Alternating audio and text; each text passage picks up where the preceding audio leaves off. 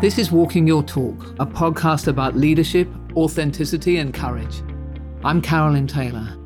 Over my career, I've worked with well over 100,000 leaders in every kind of organization. People who are committed to closing the gap between their own values and those of their organization and how they show up every day. I wrote a book called Walking the Talk on how you change corporate culture, but this is much more personal. If you want to be known as someone who walks their talk, then this podcast is for you.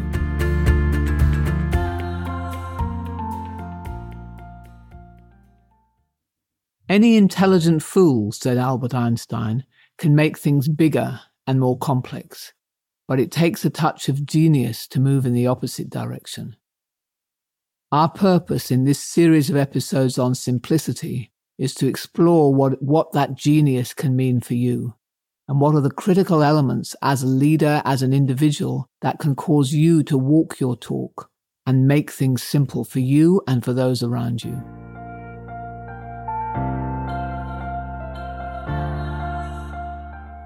This week, I want to explore the phenomena that I will call piling on, or adding more and more, saying yes more and more often, and just essentially burdening yourself and others with more and more activity and not being able to either not start it in the first place or cut out or stop things once they've started.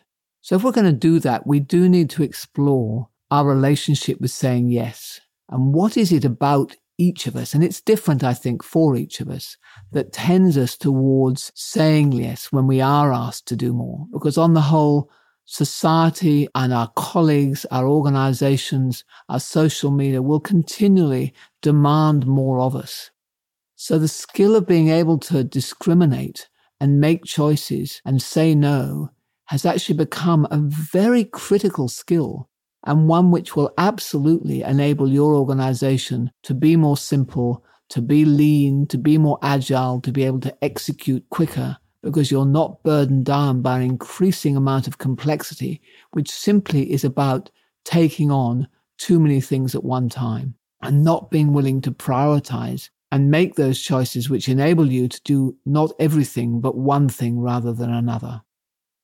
Jony Ives, the main designer at Apple, says that simplicity is not the absence of clutter.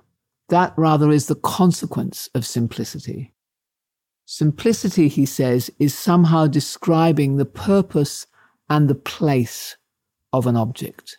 And so in order to establish more simplicity, we need to get very clear on what is the purpose.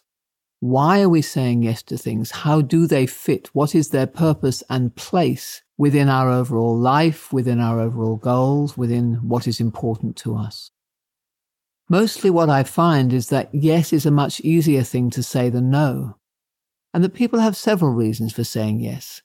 One, I think, is the avoidance of conflict. So I'm saying yes because to actually stand up and say, no, this doesn't fit with what I want involves potentially upsetting someone. It involves having the difficult conversation that we all would perhaps prefer not to have. So we say yes, we take it on. We're not sure we're going to be able to do it, but we take it on in, in any case. Another reason I think that people say yes is because they want to prove how good they are, how macho, how able to take on more than anyone else, how strong, how enduring, what stamina I have. I work longer, I do more than you. So there's a kind of a competitive one upmanship that kicks in, which burdens us with saying yes too many times. And that plus the desire to be liked, the desire to join in, the feeling that perhaps if I don't say yes, I might miss out. So I'll say yes to every meeting because what if that's the key meeting, the one that where something very important was decided and I wasn't there, so I missed it. So I think this Jony Ives idea of being able to tap into purpose gives us the true north and it enables us to start to really examine what is my purpose here? What matters to me? And when I speak to people and I am around leaders who are very good at this, and in fact, we're going to be interviewing one in the last of this series on simplicity. What stands out for me is their clear sense of purpose. They know where they're going, they know what matters, and they can evaluate everything that pops up in terms of is this going to get me closer to this or is it not? And that becomes more important to them than whether or not they are going to please somebody, whether or not they are going to look as if they are better than everybody else, whether they are going to avoid conflict.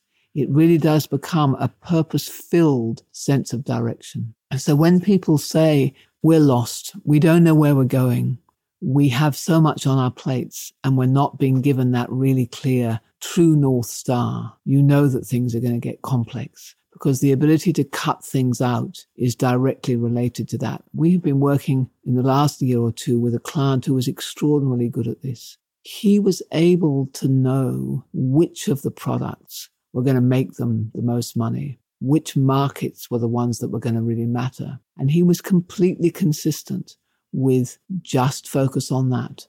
Find ways of getting everything else off your plate. Focus your money on that. Focus your time on that. Focus your energy on that. Because if we get that right, the rest will take care of itself. And people kept coming up and saying, yes, but what about this product? And yes, but I've got this great new idea. And yes, but we did that last year and it was really exciting. And he just kept going. Does it hit this strategy? Does it help us on this purpose or not? And by doing that, he created such pure simplicity. He really did achieve that Jony Ives description of saying that simplicity is about knowing the purpose and the place of an object, the purpose and a place of a decision, of a project, of the way you're spending a time, of a new request.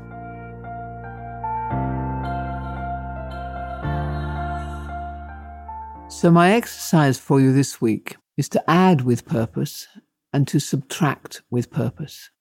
When you think about adding something else onto your plate, before you say yes, if you need to ask for a day, ask for a little bit of time to pause and reflect and think and go, how does this fit with the main theme of what I'm trying to achieve this month, this year, this week? And similarly, if you do decide that it does fit with that, just to have a continual review of what else you've got on your plate and start subtracting things with purpose in a purposeful way. And the subtracting, I think, is more difficult even than saying no to something in the first place. Because when we subtract something, we already have some vested time in that activity. And so that by admitting that now it's time to stop it, we are in a sense walking away from something in which we've invested time, whether it's a project or whether it's something that you have personally been involved in or with your team.